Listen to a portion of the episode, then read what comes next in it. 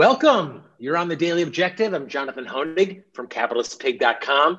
Delighted to be having you join us today, and, and, also delighted to be joined with a great friend of mine and someone I learn a lot from and really enjoy speaking with on a regular basis now, Mr. Mark Pellegrino, actor and an activist. And you know, Mark, when you think about activists, you think about environmental activists, but you're an activist for something much more important, something we talk about here on the Daily Objective, is and that that is the right ideas. I hope so. I'm an activist for a reason, so um, we'll see, we'll see how far that takes me. Well, good, um, and and we're looking forward to interacting with our our audience today on the YouTube chat as well, because we're we're celebrating, or I guess I should say, the Twitter sphere is, is celebrating. Did you know that it is International Men's Day today? It's an international event celebrated on the 19th of November. Yeah. Uh, you know, when this was brought to my attention, I thought this was uh, kind of a, you know, because it seems like every, you know, it's National Bacon Day, it's International uh, Silent Movie Day, you know, every day is a so called day to celebrate. But this is a, a so called holiday that goes back actually a number of decades. I'm quoting now from Wikipedia is it an occasion to celebrate boys and men's achievements and contributions, in particular for their contributions to nation, society, community, family, marriage, and child care. And uh, this has been getting a lot of attention in, in the press and on and Twitter sphere as well, and, and a lot of focus on that. And Mark, when I read that that specific kind of identification that this is a day to celebrate men, okay, the, the gender, but what their achievement? No, their achievement to society, you know, their achievement to childcare, their achievement to the nation, so just the whiff of it to me smelt a little collectivist, uh, which I r- repels me. And you know, my my two cents, and I'm really curious about something tells me you're not uh, you're not celebrating this maybe as enthusiastically as others are. You know, my two cents is that this notion of taking pride and objectivist objectivism talks a lot about pride, and it took me many years, I think, to really understand some sense of what pride really can be. But the idea of having a pride in your gender, you know, something that you didn't choose, I don't think you can affect. I, you know, this is something that was chosen, in fact, by random, just like your color. Uh, you know, just, you know, and it's like, can you really take any pride in, in, in being male? Um, so my thought for saluting International, you know, Men's Day would be not to salute men in the big picture, but you know, individual me, uh, men and you know, Rand talks about this. I think I, I can pull this up. Um, Rand talks about being a man worshiper, but I don't think she would be celebrating, you know, International Man's Day. But she talked about it, and I'm quoting now: the man worshipers, in my sense of the term, are those who seek man's highest potential and strive to actualize it. Man worshippers are those who are dedicated to the exaltation of man's self-esteem and the sacredness of his happiness on earth. So you know, I I'll take this day and I'll celebrate some individual men, people we know like Bezos, who makes my life better every day. Gates. Now I threw this one on the list too. Lou Malnati. He's a pizza entrepreneur, a man who's changed my life for the better. Uh, and here's one kind of ripped from the headlines, Mark. A gentleman by the name of Ugur Sahin. Now he's the CEO of BioNTech.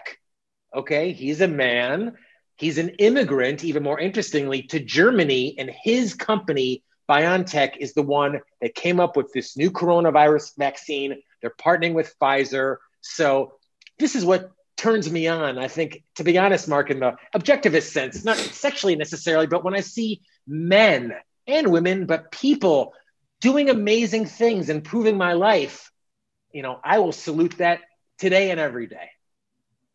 Yeah, for sure. But we're out of step, aren't we? Because uh, now you're supposed to take pride in in biological determinism and things that are beyond your control. You know, I thought pride was a sort of uh, a sort of uh, moral concept. Uh, uh, how how one is how how one esteemed one's actions in the world. It was a it was a relationship to the self based on what you did right so and what you do is controllable it's within your choice it's uh, it's within the realm of morality unlike the color of your skin or your or your biological sex and and why why why is it that we have to celebrate one's contributions to the the world why why can't we celebrate what characteristics define what we consider to be a virtuous human being. I mean, Rand in that little ditty that you that you shared, although I know she was literally a man worshiper, um, the idea of man I, I'm I'm taking from that little little ca- caption that you read was sort of a universal humanity, and and so she was celebrating universe universal humanity. But there are, I think, virtues that we all share, but that we can distinctly pin to manhood uh, specifically that are worthy of respect and adulation. And I don't think they necessarily have to do with contributions one makes to society. Those can those are the result of of living those virtues, but I think it's the virtues that should be uh, extolled. Right? This is what we should put up in front of the country, not not one's quote unquote contributions to the community. It's, what, it's so interesting. What makes a good man? What makes when a good I, man? Yeah, and, and and and when I I've listened to a lot of Dr. Peikoff's lectures and uh, and, and podcasts over the years, and I, I remember him mentioning this that at some point there became this big idea of you couldn't say man anymore to talk about the species. It had to be man and woman or he slash she, you know, and then the idea of exalt, you know, I, you know, Rand is exalting, in my opinion, here to speak, you know, she's exalting men, but she's also exalting man, the species.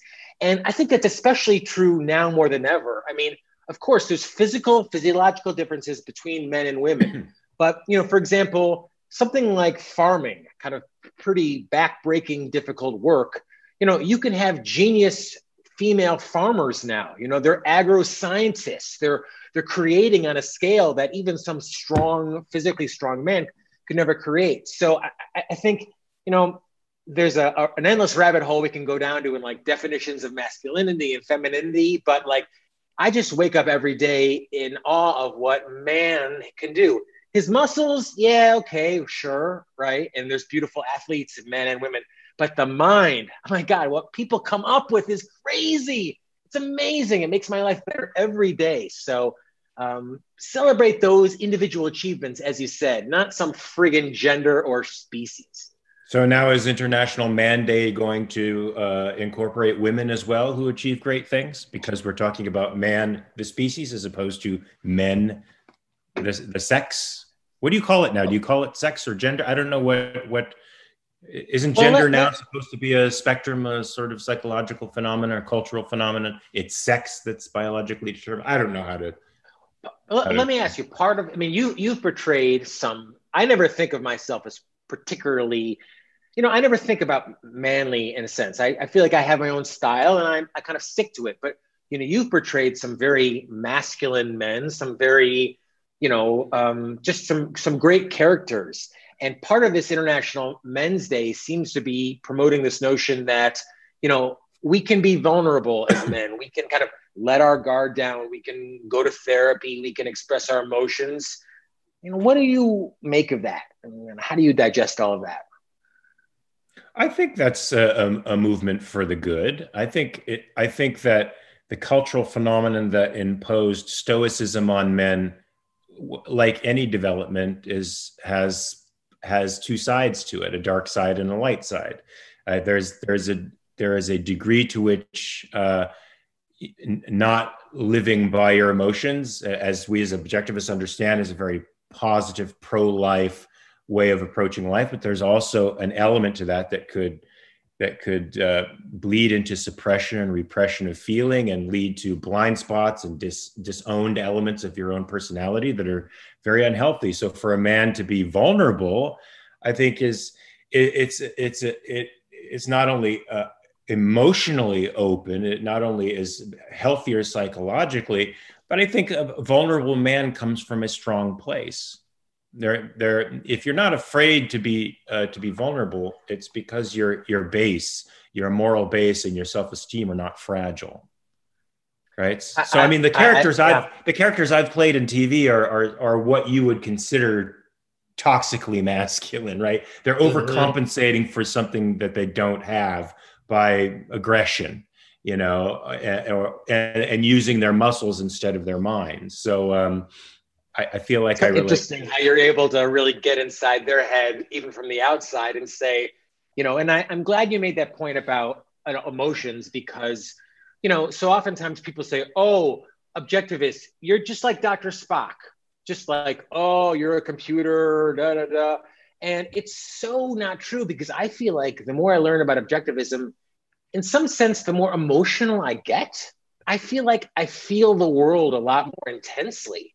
Now, I'm sure. not driven by those emotions, so they don't kind of drive me moment to moment, but you know, they affect me and they make my life, I think, even more richer and more, you know, I mean, um, I can think of so many objectivists, Ayn Rand, probably the, the most obvious, who are who get very emotional and very um, because we take life seriously. We know that each moment is so precious, and you know, this idea of men having to be, you know, I guess stoic or you know, wrap that all up. I mean, what a great world we live in now, Mark, where there's so much affluence that we can actually take some time to think about as men or as just human being, like our feelings, speak with counselors, speak with therapists. I mean, that I think I hear you alluding to that. I think it's a very positive thing. I mean, Nathaniel Branden, of course, was excommunicated, but there was a lot of positive work done about the psychology of self-esteem and the importance of, of that uh, as part of a, a, th- a thriving life. So, um, if it I think a lot of the so, called therapists and male therapists are kind of charlatans. So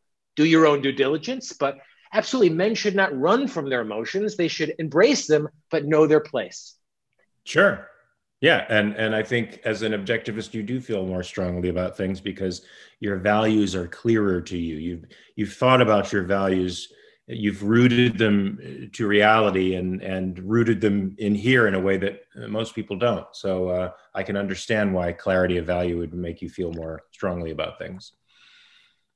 Well, well let me ask you kind of a seeming a, another rip from the headlines uh, idea. This this perception of masculinity um, candace owens who um, uh, is seemingly kind of a uh, out there everywhere got a little flack. I guess Harry Styles. Now I don't really know who these people are. I just read about them on the Daily Mail. Was on the cover of Vogue wearing a dress or wearing kind of a very feminine outfit. And this is something that's been seen a lot in recent years. Mark, kind of gender bending. You know, men wearing more women's clothes. Um, you know, how do you interpret that within this whole idea of you know male wor- male worship a la Rand, and also just you know International Men's Day. You know, can you be a strong man and pose on the cover of Vogue in a dress? Uh, I wouldn't. I wouldn't think about crossing William Wallace when he wore a kilt. Um, he could probably split me in half with a broadsword, and uh, and nor would I. Nor would I. Nor would I. Um, would I cross a a centurion uh, who wore a toga, or some version of that uh, I, and you know, or or a hoplite, or any number of warriors that dressed in ways that we would consider today to be quote unquote feminine. It's not the dress that makes you feminine. Um, it, there's a degree to which these these breaking these boundaries, I think, is is very healthy, and there. But I don't know that that's the motivation behind it. I I think what's driving it is something else is this uh, social constructivist perspective of everything and this attempt to subjectivize everything. Um, that's dangerous, but um, a man uh, wearing wearing a dress uh, on a fashion shoot to to break uh, gender barriers and uh, is not uh, on its face something that disturbs me. I think it can be very interesting, provided the the the the uh, the driving force behind it isn't an attempt to destroy things, to break things down, but to put another perspective or or to gr- grow a perspective on what men are capable of, or and or yeah, how we yeah. I mean, at, you know, at, at the end of the day, you know, I, part of what is objectivism has helped me is given me a lot of the tools of understanding. For me, what I always felt like for myself. For example, you know, I was always I was brought up Jewish and, and raised in a Jewish family, but from day one, I really repelled against this idea that like I am part of this thing that I didn't I didn't choose, I didn't have any choice, and that would be my one kind of thought when things come along like International Man's Day is, you know, take some pride in your own accomplishment, what you've done or what individual men have done, but to kind of pat yourself on the back for being born a particular gender uh, just seems like such a backward way of living and a false type of type of pride that really is, isn't going to get you very far at the end of the day. I sort of agree with that, but you know they're also defining these groups by the amount of pain they and suffering they experience. Uh, I think Razi showed us a list of suffering that men endure, and so you take today out to recognize that and try to make them feel. Well, what is what do you mean suffering? What is that suffering? Oh, higher suicide rate rates and uh, abuse and uh, being subjected to more uh, physical harm, death, that kind of thing. Men, men engage in riskier behavior. I don't like defining people by suffering. That's that's definitely an anti-objectivist perspective. We like life, uh, and we like uh, you know we we focus on virtues as opposed to these determinant uh, factors. But there is something to be said for recognizing that other people hurt and it's okay to reach out to them right? And to and you've because, done that how i mean you've done that so many times. You've been involved with program after program. I've bought a few of your shirts and you engage in really interesting type of philanthropy that really helps to lift people up uh, with demonstrable effect. Yeah and especially with men i think men men um, are being attacked uh, pretty pretty intensely uh, at, at in, in this day and age and I think it's important for people, especially those motivated by this social justice activism, to recognize that uh, suffering is sort of a ubiquitous thing. We, we all um, we all are subjected to some type of suffering, and it's important to recognize that in another person, not just men, but in other people. That's part of how we build what what uh, Peter Boghossian calls golden bridges. You know, you recognize where the other person's coming from, and you can you can bridge gaps between each other by recognizing that stuff. So yeah, recognize yeah. that men hurt. Men hurt too. Yeah. I mean, what what uh, you know? There's a part of what's so amazing about the internet is that obviously you can connect with people all over the world. You know, there's an African objectivist club, group, organization. Who knows? Maybe it's seven guys you know i don't this is not pejorative, but like literally in a hut somewhere. You know, it's a it's a small movement who are getting a taste of the right ideas. You know, getting a taste maybe of some of those ideas that could inspire them to change their lives and change the world. And I think that's that's what's so fascinating, Mark. Is like you know, there's there's no difference fundamentally between like Cuba and Miami, or North Korea to South Korea, or you know, there's no, I, I believe there's no reason that someone who's fundamentally depressed, for example, can't improve his or her life in some way if they have the right ideas. Uh, so many young people now, especially, have been, I think, raised on, you know, that vic- a victimhood mentality of whatever their hood is. They're going to find they're going to be find a way a victim of it. And um, you know, objectivism has just helped me realize how special and precious every moment of life is. And you know, maybe I'm not going to be a hundred millionaire. Maybe I'm, you know, but I'm going to make every moment of my life count as a man, as an individual, as a sentient being on this earth. And that's what to me counts at the end of the day. I couldn't agree more. I wish I wish more people embraced that philosophy. You'd see a lot more happiness out there in the world. Well, that's definitely what it's uh, you know at the end of the day all about is promoting happiness. And I, I, I think I speak for you when I say that you know a lot of these objectivist ideas and following the Ayn Rand Center UK and subscribing to our YouTube channel more than anything is a is a great way to start. Um, you know, ideas are what move the world. It's not politics. It's not scarce resources. It's how you think. That's what makes philosophy so cool, so special, so important. And thank you for spending even a few moments of your day uh, talking about it with us. So don't miss tomorrow's show because we're going to be talking, uh, especially if you're an objectivism, we're going to be talking with James Valliant about his first of all, he's a fascinating guy. He's a published author. The Brandens to the BBC: The History of Ayn Rand Smears. And James Valliant is just a really interesting guy, well-known objectivist, and uh, you're really going to enjoy tomorrow's program. So don't miss that. And um, Mark, I, I, hope our paths cross once again very soon. I, I think, think, they will. Great, I think you're a great man, and I just think you're a great guy. So keep keep doing what you're doing. Thank you, thank you. Likewise, right, right back at you. All right. And to all of our viewers, male, otherwise, and undecided, thank you for joining us. And uh, we'll be with you again soon.